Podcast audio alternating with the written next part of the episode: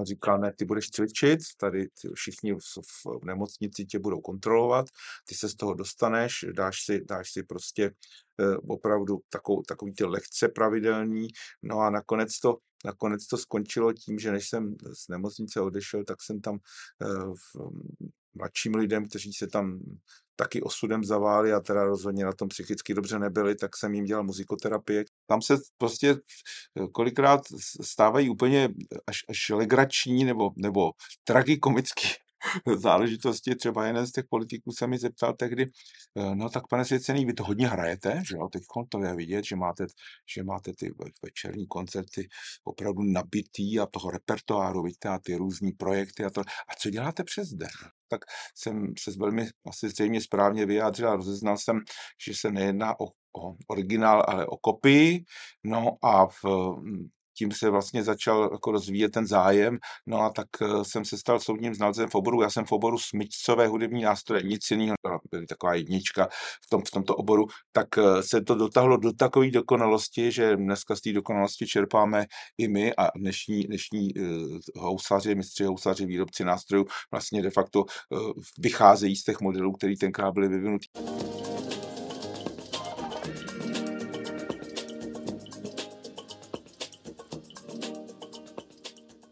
Vítejte u dalšího podcastu série Magnolia Universe, do kterého zveme zajímavé a inspirativní osobnosti a trochu odhalujeme jejich vnitřní světy. Dnes je mým hostem umělec, který hrál a vystupoval na většině předních světových scén. Je jedním z největších popularizátorů vážné hudby v České republice. Sám je taky organizátorem a překvapivě i soudním znalcem. Houslový virtuos Jaroslav Svěcený. Jardo, vítej, ahoj. Děkuju, děkuju za pozvání. My děkujeme, že jsi pozvání přijal a já se hned na úvod musím zeptat na to soudní znalectví, no? Protože já jsem se snažil si vygooglovat ještě před naším setkáním, jestli jako je tolik právníků nebo auditorů soudních znalců. Prakticky na nikoho jsem se nedostal. No jich má, je nás, jako v tom oboru je nás úplně minimum hrstka, ale ono je, ono je to daný trošku tím, že já jsem měl historii housí jako koníčka. A ten, ta, ono to vypadá, že když se hraje na housle, že ten koníček je úplně jako logický, no, no to vůbec ne. Že? Na housle se hraje, ale nemusí se o nich příliš vědět. Ono, tam jde potom o tu hru samotnou, ale, ale mě zajímala historie, tak to už se vyne od dětství, protože já pocházím z Hradce Králové a tam jsem chodil do housařský dílny a, a de facto mě k tomu vedl děda, který byl kapelník a houslista, takže to, to, to, to mělo takový ty rodinný, rodinná pouta, tomu říkám. A, a A potom se to postupně rozšiřovalo, no a v době studií na konzervatoři a na, na A M U už jsem samozřejmě se tím zabýval hodně. Teď přeskočím obrovskou řadu let a v roce dva tisíce osm jsem byl přizván na nějakou záležitost, kde se měli vracet nástroje ještě v restituci. Mm-hmm. Do, do zahraničí, do nějaké šlechtické sbírky a, a samozřejmě tím, že jsem byl pozván, tak protože tam byla nějaká úplně neúplně jasná věc, tak jsem se velmi asi zřejmě správně vyjádřil a rozeznal jsem, že se nejedná o, o originál, ale o kopii. No a v, tím se vlastně začal jako rozvíjet ten zájem. No a tak jsem se stal soudním znalcem v oboru. Já jsem v oboru smyčcové hudební nástroje. Nic jiného nedělám. Žádný kytary, dechový nástroje. Já se zabývám jenom vše, vším, co se hraje smyčcem. No a v roce dva tisíce devět jsem měl svoji největší, doposud největší výstavu houslí, myslím, že dvojměs, dvouměsíční v obecním domě v Praze, kde jsme měli výstavu v těch výstavních prostorách, které, které jsou o patro výše, než je Smetanka, Smetanova síň. No a ve Smetanově síni a v dalších sálech jsme prezentovali tu výstavu tak, že se ty nástroje vyjmuly z těch tvrzených, opravdu hlídaných vitrín. No a večer se na ně dělali koncerty a ty lidé se jí tím pádem se těch nástrojů nemohli sice dotknout, ale mohli je slyšet. Protože na, na výstavě, na, ano, ty nástroje jo. Ožily, že jo. Ale tím to bylo, a, tím, a tím to celé začalo opravdu jako nabírat obrovskou intenzitu. A už mlčím. To, je takhle, to, tak, to byla ne, hodně takový stručnej. A já si teď tady zrovna, zrovna leží housle, který si nám přinesl ukázat. Je to nádherný artefakt, k tomu se dostaneme. Ale jak si to představuji jako like. Někdo před tebe dá takovýhle housle, mm. ty vytáhneš nějakou velkou lupu nebo se podíváš dovnitř a řekneš tak, jako vinař sommelier a řekneš tak, tyhle jsou z roku toho a toho, no, no. Vyrobili je v Itálii, ale nevyrobili je dobře, protože tady si všímám, že ten udělal špatně to a to, jak to funguje. Tak funguje to asi tak, že když někdo přinese nástroj, tak pochopitelně já musím mít takzvaně nakoukáno. Takže já se pořád vzdělávám v tomto oboru a to nejenom tady, ale hlavně venku, protože tady odtud se spoustu nástrojů ve dvacátém století vyvezlo, myslím těch italských a francouzských, takže tady toho za stolik nemáme, ale, ale a věřím, že se to zase zlepší do budoucna. No ale venku pochopitelně navštěvuju jak soukromé sbírky, mám mezi těmi lidmi už řadu přátel, tak pochopitelně i muzea, no, no a studuju knihy, konec konců teď, teď mě čeká jedna velká, kterou budu psát, která by měla příští rok vít a je to, je to o tom, že když se koukneš na ty atributy, tak je to asi jako znalec obrazů, mm-hmm. já vždycky říkám, že housle posuzuju podle toho, podle, podle vlastně stejného módu, jako je obraz, akorát na rozdíl od obrazu se na housle ještě hraje. Jo, a je to výtvarné dílo, to dílo musí mít originalitu, zachovalost, původní lak, formu, v lokalitu, kterou určují. A to už člověk musí opravdu, opravdu jako znát a musí ze sebou mít léta, léta opravdu tý, tý té práce, že prostě v těch knížkách a hlavně vidíš ty originální nástroje, takže je vstřebáváš do sebe. No a potom podle těch typů toho rukopisu, který je hlavně patrný i vevnitř, protože vevnitř není ten nástroj nalakovaný, uh-huh. takže si ho prosvítím, že jo, buď jdeme na U V záření, anebo nebo mám takovou, takovou kouzelnou tyčinku, jak já tomu říkám, takže si prosvítím ten nástroj.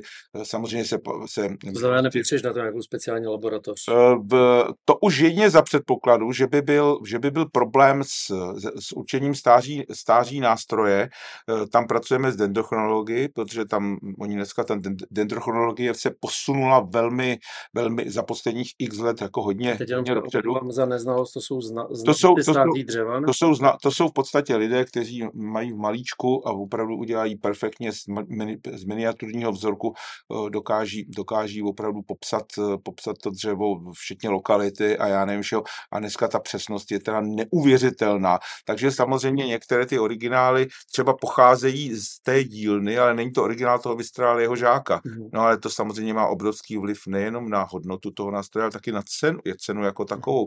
A e, tam se musí prostě pracovat obezřetně a, a u těch starých nástrojů dneska obzvlášť, protože těch kopií se vyrojilo e, v housle, protože mě, byly vždycky velmi cenné, nebo violy, violončel a kontrabasy, tak těch kopií se, ty kopie se začaly dělat už před třemi sty lety, čtyřmi sty lety. Správně, že housle, takový, jaký tady třeba vidím, že, že neexistují žádný stejný, že jsou vždycky jiný. Když jsou mistrovské ty nástroje, tak se dá říct, že to je v podstatě co kus to originál, protože je tam rukopis, rukopis toho, to je jako když, já nevím, dám příklad, malíř Špála namaloval x obrazů, má svůj charakteristický rukopis, ale každý ten obraz je, je originál, je svůj, tak tady je to úplně totéž. No a pochopitelně, že každý, i ten, ten výtvarník, jak my říkáme, že měl červené období, modré období, zelené období, já nevím, žluté období, tak u toho, u toho nástroje to je dost podobné, protože samozřejmě ta křivka té kvality se vždycky někam posunula. Konec konců takovým typickým příkladem je Stradivari, který žil, žil v roku sedmnáct třicet sedm, tvrdí se teda, že dožil devadesát tři let, alespoň podle pramenů, a, a ten měl čtyři období a hm, v podstatě ta doba přála virtuózům, kteří ale stále chtěli hrát pro větší počet publika, no a logické bylo, že tím pádem začali oslovovat houslaře, aby jim postavili nástroje, které mají větší nosnost. Ne, ta krása byla už předtím jako výborná, ale nosnost toho nástroje potřebovali hrát ve velkém sále, protože neměli to, na co my tady teď mluvíme. Neměli mikrofon. Yes. Že? Takže díky tomu, že nebyla ta technika, tak se v podstatě tato generace lidí na počátku osmnáctého století, protože to byl osmnáctého století byl zlatý věk italského husarství, to te, co teď říkám, tak z toho jasně vyplývá, že ty Italové vlastně byla, byly taková jednička v, tom, v tomto oboru, tak se to dotáhlo do takové dokonalosti, že dneska z té dokonalosti čerpáme i my a dnešní, dnešní housaři, mistři housaři, výrobci nástrojů vlastně de facto vycházejí z těch modelů, který tenkrát byly vyvinutý, takže já to považuji za naprosto fascinující moment, že někdo v osmnáctém století dosáhne takové kvality, že aby jsme nech, abychom dneska něco kvalitně zhodnotili, zhotovili, aby to mělo smysl a pokračovalo to dál, tak se de facto koukáme na to, co ty, co ty starí mistři vytvořili. Takže pro mě, pro mě je to geniální. Napadá mě srovnání třeba s architekturou. Hmm. A kdo je vlastně jako ten, ten jako klient, co tě poptává, nebo je, je, kolikrát za rok se to stane? Je, jako znalce? No tak těch klientů je, je celá řada. Samozřejmě v,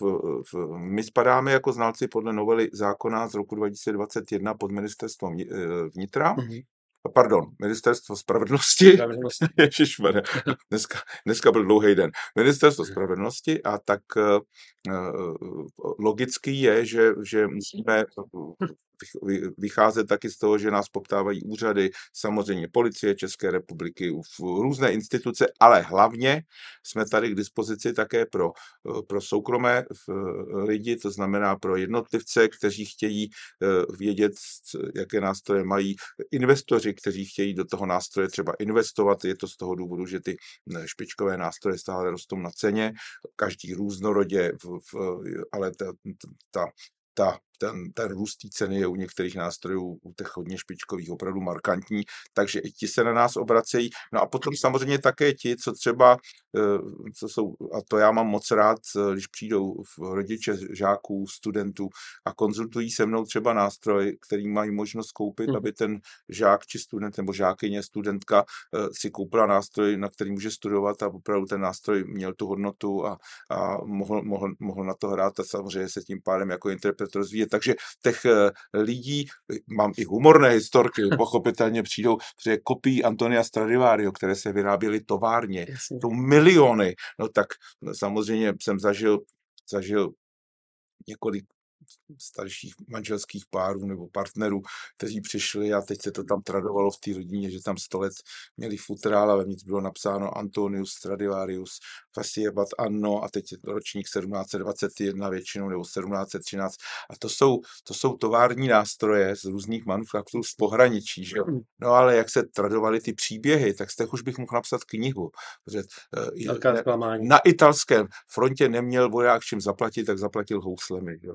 Takže otci přivez z Itálie a já jsem se na to vždycky podíval a říkal jsem, no ale tak jak jim to mám říct? A nejhezčí byla taková jedna stará manželská dvojice, která přišla a oni řekli Stradivari. A vypadala jak z, z toho filmu Marečku, podejte mi pero.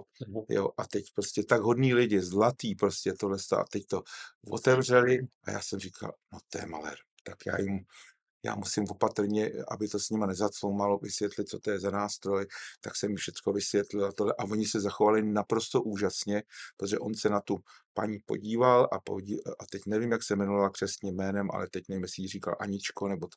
ale řekl Aničko, tak vidíš, přicházeli jsme sem jako boháči a odcházíme jako chudáci. To, se, to, to, bylo takový, to je takový příběh těch kopií prostě Stradivari, který, který byly nasekaný za ta, za ta staletí opravdu v milionových, eh, milionových eh, počtech. Ale neříkám, že jsou všechny špatné, protože některý se hodí díky tomu, že mají dobrý dřevo, třeba na žákovský účely, ale nejsou holt pravý. No.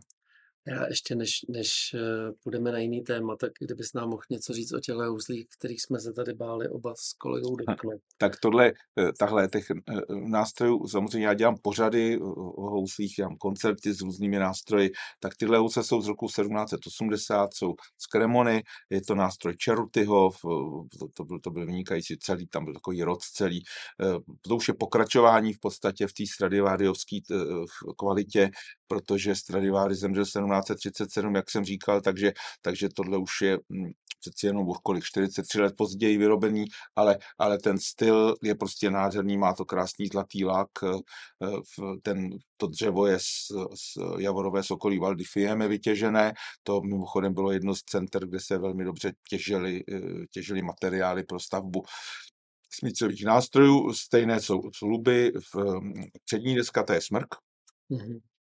ten z jižních svahů Alp, no a oni si velmi dobře vybírali, dokonce ty pozdější e, mistři, známe, známe teda nástroje z konce devatenáctého století, z počátku dvacátého, kdy sehrál svoji roli i šumavský smrk, takže i francouzští a italští moderní nástrojaři pracovali i s tímto materiálem, takže, takže to, jak se říká, že i šumavský smrk měl v té době tu rezonanci a hledalo se to, tak to je pravda.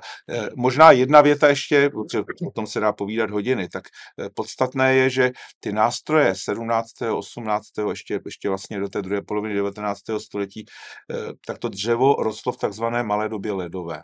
Tady byla velká zima mm-hmm. a z klimatických důvodů právě třeba ty, ty prostory, jako jsou Val di Fiemme nebo, nebo Bosna, Bosna tehdy byla italská, že jo? Tak tyto, ta, tyto lokality de facto dávaly, dávaly možnost vytěžit dřevo, které mělo špičkové rezonanční vlastnosti, protože to dřevo, aby přežilo, tak muselo být husté, muselo být konzistentní. To je taky důkaz toho, že i dneska ten materiál je v naprosto neuvěřitelném stavu. Samozřejmě se restauruje ten nástroj, takže občas nějaká prasklenka se objeví, ale, ale dneska, když se podívám na, na nástroje od Stradivariho dál, tak jsou to nástroje, které de facto fungují po té rezonanční stránce naprosto špičkově a to dřevo, to dřevo prostě hraje. Nejenom ta práce, ale to dřevo taky samotné má prostě tu rezonanci na té nejvyšší úrovni. Máš pravdu, že o tom by se dalo mluvit hodiny a hodiny. Já stejně se ještě musím jako laik zeptat, jak se takováhle věc, protože to není kolo nebo liže, hmm. jak se to vlastně uskladňuje, co s tím dělá vlhkost, jak to vůbec jako funguje v tom praktickém životě. To není zas až tak dramatická záležitost, protože to je jako obrazy. Tak obrazy také byly na zámcích v obrovské zimě, protože se v létě ten zámek nevytopil. Hmm. Je to v podstatě zase hodně podobné. Pokud ty housle delší dobu nehrají, tak je potřeba, aby, aby se povolili struny, může se to dát do trezoru nebo někde uschovat za pár let. Já znám třeba Stradivárky, které dvě stě let nehrály. Takže taková ta tradice, nebo taková ta historie, o které se tvrdí. To má někdo jako investici, jo? Nebo... V, dneska už se na to hraje, ale v, bylo to ve šlechtických sbírkách, tak se to vždycky vyndalo někde. Uh-huh. Zahralo se na to jednou na nějakém koncertě a zase se to jako takzvaný takový poklad na Stříbrném jezeře vrátilo zpátky do nějakých komnat. A tenkrát se hrálo v zimě v kostelích, v létě na procesích. Ty nástroje museli, museli vydržet, tak samozřejmě... Asi by člověk neměl nechávat ty nástroje v žádných extrémních vlhkých podmínkách, někde v jeskyni anebo, nebo na Sahaře, na písku, ale, ale pokud ty extrémy nejsou, tak ten nástroj vydrží, vydrží velmi dlouho. Co je důležité, tomu nástroji vadí dlouhodobé, často velmi dlouhodobé sucho, takže když jsou třeba ty nástroje v panelových domech nebo jsou, jsou hudebníci, kteří bydlí v panelových bytech, tak tam je potřeba si pořídit přeci jenom zvlhčovač, protože může to mít vliv na, na v, rozpraskání té, té vrchní smrkové desky v tom létě smrkovém a pak je to zbytečná oprava a zbytečná investice navíc. Takže to, to jsou jediné takové věci, které jsou, ale jinak ty nástroje, jak, jak vidno. Já jsem hrál na nejstarší housle z roku, z roku patnáct set devadesát čtyři a rozhodně nevypadaly, že by končili koncertní činnost, byli z Benátek, takže, takže v, v ty nástroje opravdu mají výdrž z ty smyčcové opravdu už díky tomu uh, důmyslnému, té důmyslné konstrukci naprosto famózní. Mě napadá, když tohle to slyším, že je vlastně fascinující, ne, nejen, že to překonalo svoje, svoje tvůrce, hmm. ale kolik jako generací hudebníků jedné takový housle překonají, to je vlastně neuvěřitelné. Já jsem, jak já říkám, normálně se říká na pažbě, když je to, když je to zbraně, já, já jsem říkal, já jsem na, na krku těchto houslí jeden z mnoha zářezů a ty housle, já vždycky každému říkám, když housle vlastní, já jsem říkal, ty housle vlastníte v průběhu svého života. Ale pak přijdou další vlastníci, další lidé a důležité je, aby se k tomu dostávali lidi, kteří k tomu mají vztah. Nemusí to být vždycky jenom hudebníci, že jo? Ale aby k tomu měli vztah a, a ten nástroj... To je respekt a je to taková svým způsobem jako čest na to moc hrát. Samozřejmě, tak když člověk hraje na starý italský nástroje, tak, tak je opravdu rád. Já možná ještě bych měl říct, já jsem taky velký patron českých nástrojů, takže se snažím tu českou historii, konec konců tadyhle zrovna jsem vzal, mám takovou publikaci, mm-hmm.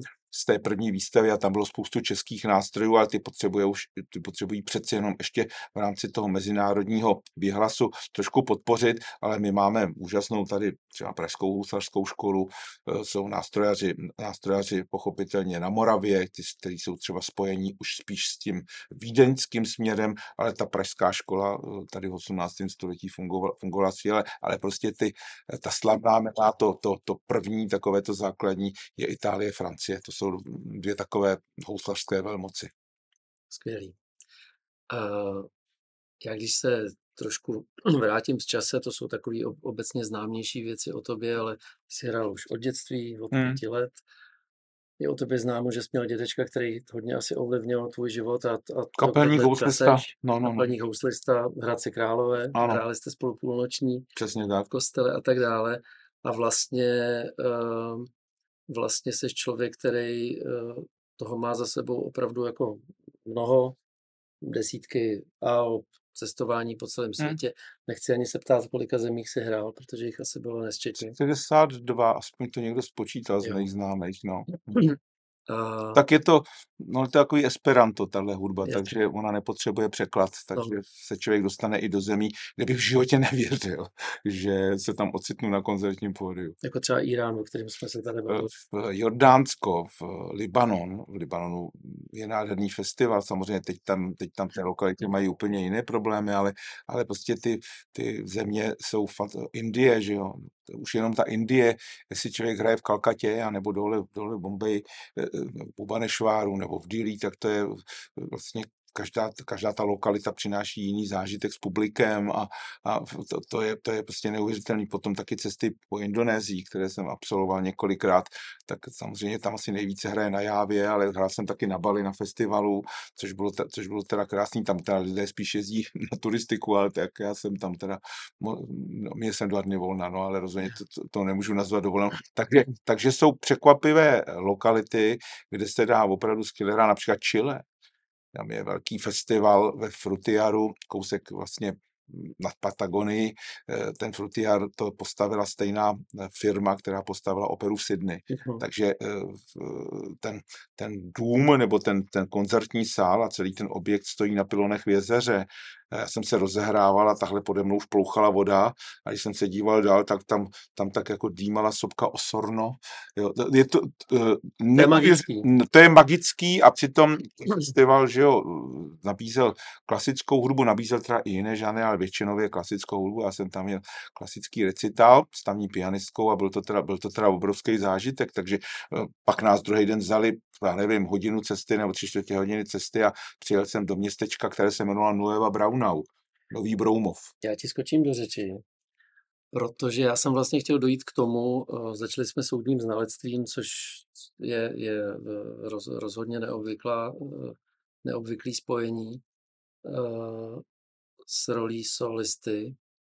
Nicméně ty jsi taky organizátor řady festivalů. Mm. Byl jsi vždycky, když dávno, ještě dávno předtím, když jsme se poznali, tak jsem sledoval jako tě jako hyperaktivního člověka, který opravdu jako působil na dálku pro nás, kteří se o muziku celý život zajímáme, jako, jako skutečně až workoholik.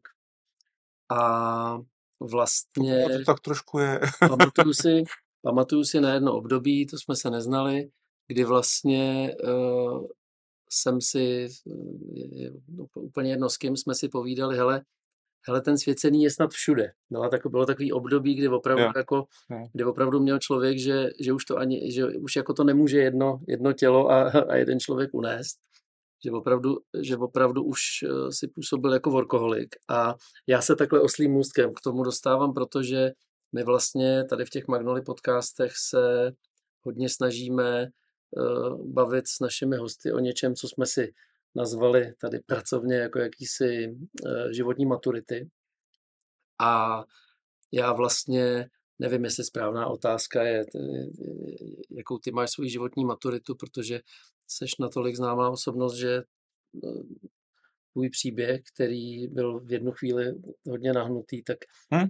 je relativně známý, ale stejně bych se k tomu chtěl vrátit, protože protože tím, že jsem tě viděl před čtrnácti dny vystupovat a vím, že už je výrazně lépe dávno. A měl jsem z toho strašně dobrý pocit, tak bych se chtěl zpátky dostat k tomu nebo, nebo vrátit aspoň trošku k tomu, jak se to vlastně stalo, že se to tak jako všechno vymklo? Já už si myslím, já už jsem to popisoval tolikrát, že, že bych ani do podrobností už nechodil, protože já jsem, já jsem vlastně tím, co jsem prožil, tak abych fungoval dál, tak jsem zatím byl nucen udělat prostě tlustou čáru, protože jsem opravdu hleděl do budoucna a byl jsem rád, že jsem to ustal. A ať už problém v rodinném životě, tak už pro, taky problém zdravotní, který jsem měl, který se navíc bohužel teda pojil do stejné doby, no tak mi pochopitelně dostal do kolen, a, a takže vím, co to znamená dneska být, být ústy na betoně, jak tomu říkám, a, a potom hledat tu cestu dál, a, a ta cesta vůbec nebyla jednoduchá, protože opravdu jsem tu, tu motivaci a ten způsob hledal, hledal hodně dlouho, no ale byli přátelé, lidé, kteří mě nesmírně pomáhali, a, a byl i psycholog, psychiatr, který, s kterým jsem komunikoval, který vlastně, který dneska považuji za takového svého nevlastního bráchu, mm-hmm. že jsme kamarádi, a já jsem se, já jsem vlastně zjistil, a teda on to zjistil, že vlastně ta největší terapie, která na mě zafungovala, bylo tohle. A v době, kdy jsem byl po operaci, kdy jsem měl prášky, protože jsem měl docela velké bolesti, a, a když jsem psychicky samozřejmě velmi odolával teda a těžce, tak té situaci, tak jsem říkal, že se budou klepat ruce a tohle, a teď se to pořád to nefunguje a, a tohle, a on říkal, ne, ty budeš cvičit, tady všichni v, v nemocnici tě budou kontrolovat, ty se z toho dostaneš, dáš si, dáš si prostě opravdu takovou, takový ty lekce pravidelní, no a nakonec to, nakonec to skončilo tím, že než jsem z nemocnice odešel, tak jsem tam v mladším lidem, kteří se tam taky osudem zaváli a teda rozhodně na tom psychicky dobře nebyli, tak jsem jim dělal muzikoterapii, já jsem se tím kdysi zabýval a strašně mi to zajímalo. Mm-hmm. Tak jsem si za ta léta vlastně trošku vyštrachal a oživil to, co, to, co jsem tehdy, tehdy jsem se zabýval. A ono to paradoxně jako by fungovalo. A ona to byla terapie, kterou jsem sice dělal někomu jinému a zároveň jsem ji dělal sobě. A takže byla taková vazba. A když jsem se, když jsem se ocitl, ocitl z nemocnice venku, no tak už já jsem to, já jsem to měl typicky pomím, protože já jsem odešel s tím, že jsem mě, já si to do dneška pamatuju, že mě v pátek propustili a v pondělí jsem odlétal do Arménie na festival hrát s kolegou akordeonistou Láďou Horákem, takže, takže, takže já jsem to vzal rovnou, rovnou teda přes, musel jsem si vytvořit znova všecko, myšlení, v, v, postarat se o sebe i po, po stránce bydlení, prostě úplně, úplně všecko, a já jsem to bral, já jsem, já jsem prostě říkal, buď šťastný, že žiješ, že funguješ, protože to špatné už bylo. A dneska se opravdu již, ta doba není vůbec jednoduchá, samozřejmě v kultuře ono to vypadá, že, že, že člověk je workoholik, ale ono je to dané taky tím, že pro, pro hudbu člověk musí něco udělat, i v, tom, v té stránce organizační. Hudba na pódiu je vlastně už za odměnu, protože pro mě hrát na pódium je, je odměna za to, že můžu, a vážím si toho, můžu hrát před lidmi. Jsem šťastný, že mezi lidmi jsem, a dneska je strašně důležité, protože je spoustu hudebníků. Na housle, houslistů, klavíristů, čelistů, všeho možného. Tak je strašně důležité jim dneska dávat skutečně hodně energie, tomu publiku, protože to není jenom o tom, jestli hraju fis výš a nebo, nebo mm-hmm. G níž. A uh, dneska vidím, že ty lidé za tou energií jdou, protože jich sami potřebují. A uh, ona ta doba hodně vysává, a tím, že, že uh, žijeme dneska hodně takovým zrychleným způsobem, což jsme si pochopitelně vytvořili všichni sami, protože ta technologie nás prostě začala, začala předstíhávat, takže, takže my nestíháme sami sebe, že jo, velmi často. Uh, a tak uh, pochopitelně ti lidi potřebují, aby tu energii taky nabrali, a ta hudba, která, ta živá hudba, kterou děláme, tak ty, ta, ta dává prostě příležitost tu energii dát, jako pro ty lidi dostat, ale musí to být taky dobře zorganizované, vymyšlené, takže samozřejmě máme, máme tým lidí, s kterýma, s kterýma děláme, a, a to je strašně důležitý. Proto já dělám i ty věci organizační, protože jsem pochopil, my nejsme, my nejsme, já nejsem orchestr, takže nemám dotace z, z různých státních nebo, nebo lokálních nebo krajských nebo městských institucí, ale my si to musíme všechno vytvořit, a, a abychom si to vytvořili, tak ti lidé na nás také musí chtít chodit, nebo by měli chtít chodit, protože bez lidí nejsme vůbec nic, a já si toho nesmírně vážím a pocítil jsem to velmi silně v době covidu, jak to, ne, jak to nefunguje, jak, to nef, jak najednou ten covid přerušil ten Jasně. tok, jo, ale a teprve teď se to vlastně vrací pořádně zpátky, protože nás to hodně zastavilo, že? Mimochodem nejenom zastavilo, ale myslím si, že to spousta umělců, nechci jako paušalizovat, ale je hodně nakoplo, protože já se pamatuju, když při nějakém projevu jednoho z politiků během covidu jsem poprvé z televize, bylo to někdy začátek dvacet dvacet jedna, jestli se nepletu, slyšel, že kultura je volnočasová aktivita, ano. Což je termín, který, já nechci říct, že mě zved ze židle, ale vlastně jsem vůbec nemohl pochopit, že to někdo jako vyslovil. Tak, tak jsme si vlastně vyzkoušeli, jak je vnímáno to, co jako děláme nebo děláte, a že to taky nemusí být.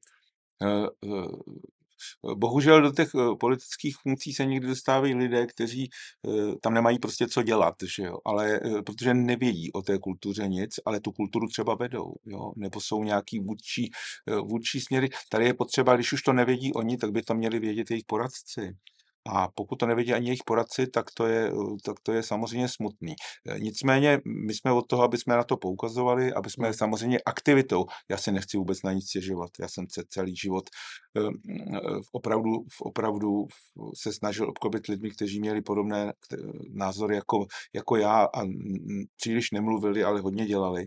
A to si myslím, že, že je úplně zásadní, protože nás to žene dál, proto, proto říkám, ty housle mě nakoply i v době, kdy mě opravdu bylo dost ouwej a já si myslím, že to je, že to je správný, ale problém té doby je ten, že, že ta nekompetence těch lidí začíná tím, že oni vlastně nechtějí o tom nic moc vědět. Tam se prostě kolikrát stávají úplně až, až legrační nebo, nebo tragikomický záležitosti. Třeba jeden z těch politiků se mi zeptal tehdy, no tak pane Svěcený, vy to hodně hrajete, že jo, teď to je vidět, že máte, že máte ty večerní koncerty opravdu nabitý a toho repertoáru, vidíte, a ty různý projekty a to. A co děláte přes den?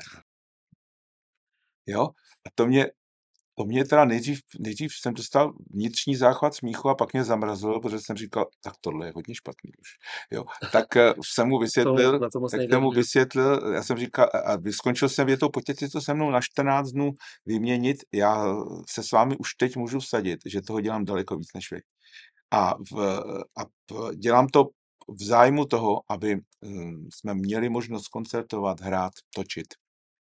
Být blízko lidem, protože si myslím, že pokud člověk není blízko lidem a nehraje, tak jako já si samozřejmě cvičím rád doma, ale, ale to podstatné je, že, že s těmi lidmi chcete být. Já jsem člověk, já jsem tvor společenský a, a chci, aby, a přeju si, aby ti, ti lidé odcházeli z koncertu s tím pocitem, který mě vždycky říkal profesor Milstein, když jsem k němu jezdil. jezdil na kurzy do Curychu, tak on říkal, vždycky všecko si připrav a hraj tak, aby ti lidé na tebe chtěli přijít i po druhé. A to je, to je, to je ta kontinuální věc práce s publikem, práce s lidmi. Já si vážím nesmírně lidí, který, který poslouchají klasiku, ale já dělám samozřejmě i rád jiný žánry, ale nedělám je proto, že se tím chci zviditelňovat, což někteří kolegové taky dělají, že jo, ale, ale proto, že si myslím, že tím pádem mohu dostat další lidi nebo další část populace na, na, na, na ty klasické koncerty a to je taky pravda, to se mi prostě, to ověř... to se mi prostě ověřil, ukázalo jako naprosto správný.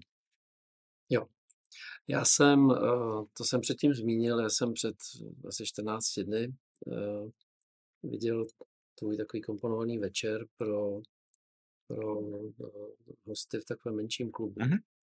A vlastně byl to pro mě silný zážitek v tom slova smyslu, že jsem si vzpomněl na to, když tady jiný host, hudební skladatel Robert Tíša, nám vyprávěl, jak studoval na Berkeley, a jak vlastně v rámci toho studia stavěli schopnost se prodat a komunikovat vlastně jako na stejnou úroveň, jako ty hráčský a další skladatelské dovednosti, vlastně jako nezbytnou součást toho, aby umělec mohl fungovat, aby se uživil a tak dále. A já, protože znám spoustu hudebníků, tak vím, že to ve válné většině případů tak není a že je často ten talent vykompenzován tím, že se třeba prodat úplně neumí. A já to nemyslím prodat v pejorativním slova smyslu, já to myslím v tom nejlepším smyslu, slova smyslu, kdy vlastně mě během toho večera fascinovalo, jak extrémně empaticky ty pracuješ se svým publikem. Ano, ano. A až jako, až jako řízeně pracuješ s těmi nabitými vědomostmi, o kterých jsme mluvili na začátku. Já, si tady, já jsem si zapsal jednu větu během toho večera, která mě fascinovala, kdy ty si uprostřed, nebo před začátkem jedné skladby řekl, ty jsou z šestnáct dvacet devět, nádherná intarzie, nesmí narušovat rezonanci, dívám se na ně večer místo zpráv. Ano, to je pravda. A je to přesně ta, jako t- ten způsob, a, a to publikum bylo tvoje. To jsou housle Giovanni Paolo Magginiho z Breše, který mají mělký intarzie. Aha. A to, to byl vlastně nej, nejvýznamnější předchůdce Antonia Stradivario. A, a já bych jenom navázal, ty jsi byl na klubovém večeru, ono je taky potřeba si uvědomit, jak, ten kontakt jak komunikovat, kde, že jo, a ten klubový večer je samozřejmě kontaktně jednoznačně bližší, takhle nemůžu komunikovat ve Smetanově síni nebo v jakýmkoliv jiném sále, to je prostě vyloučený, protože ani ten, ten kontakt tam takový ani není, že jo.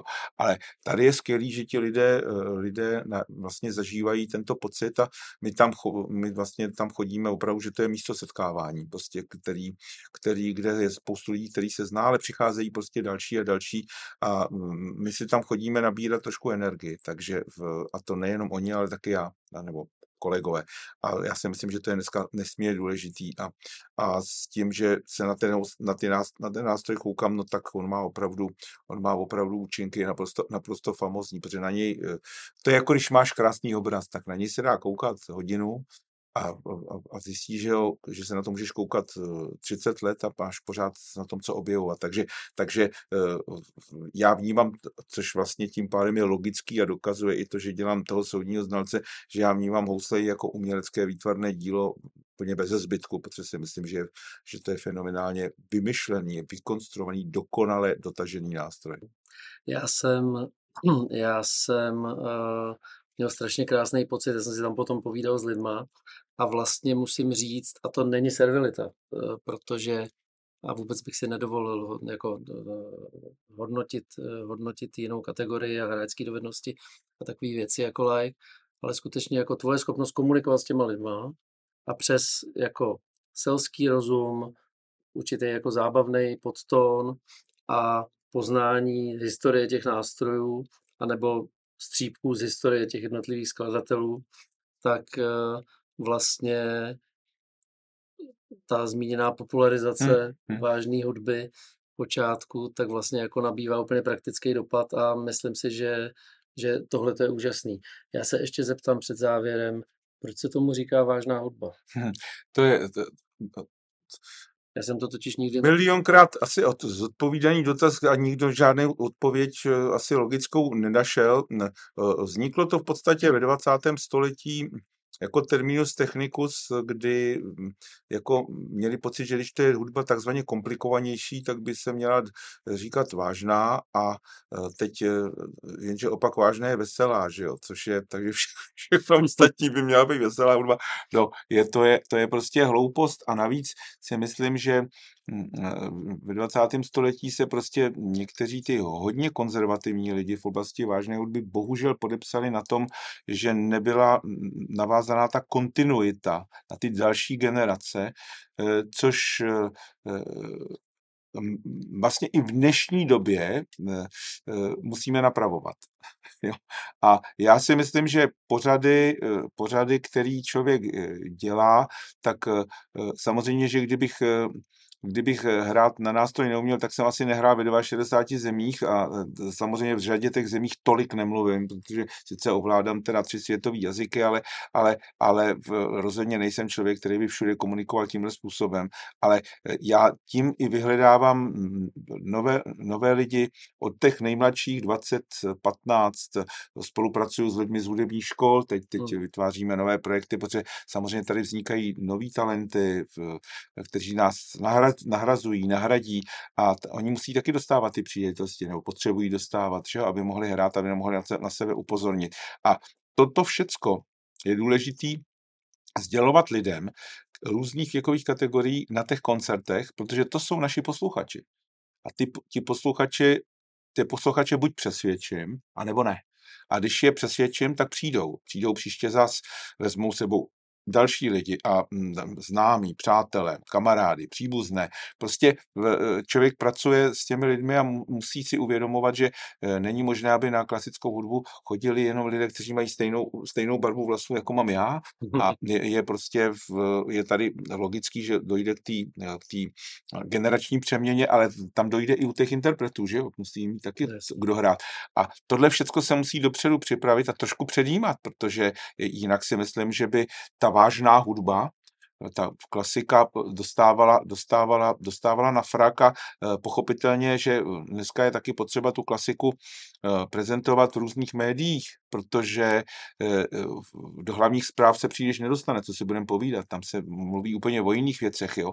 Ale, ale v, jsou zase informace a toky, které, které si myslím, že dneska ta, i ty sociální sítě zvládnou, takže ty informace, kdo chce, tak si je už najde, ale musí na to být upozorněn, musí, musí to, a to jsou vlastně ti posluchači, s kterými já pracuju, takže já jsem šťastný, že ti lidé tam jsou a beru každý ten koncert jako událost, nikoliv jenom jako, že zahraju ten koncert prostě já jdu to, ukloním se, odejdu a koncert skončí, lidé si vezmou kabáty v šatnách a jdou domů. To musí být prostě zážitek, který, který v těch lidí, lidech rezonuje a to je i důvod, proč o těch skladbách, nástrojích, o těch, o těch interpretech, s kterými hrajou nebo kteří byli v minulosti, mluvím, aby ti lidé se, připomínám taky odkazy těch, těch, těch interpretů, kterých jsme studovali, kteří už dávno nežijí a kteří tady byli a byli to fenomenální lidi, ale takhle by zapadli, že jo, takže je potřeba ty informace prostě, prostě sdělovat těm lidem. Takže je to, je to dlouhodobá práce, ale myslím si, že se vyplatí a že má,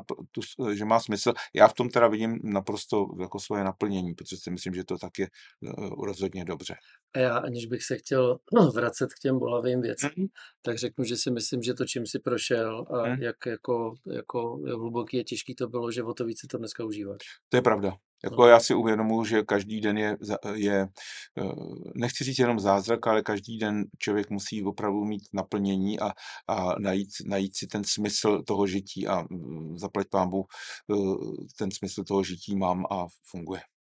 Tak já moc děkuju, že jsi přijal pozvání a přeju ti hodně štěstí a hodně krásného hraní. Děkuju, já tobě Díky. taky. Děkuju, děkuju. Naschledanou. Můžete nás odebírat, dostávat pravidelné mailingy, denně se inspirovat na portálu magnoli tečka cé zet nebo se propojit na sociálních sítích.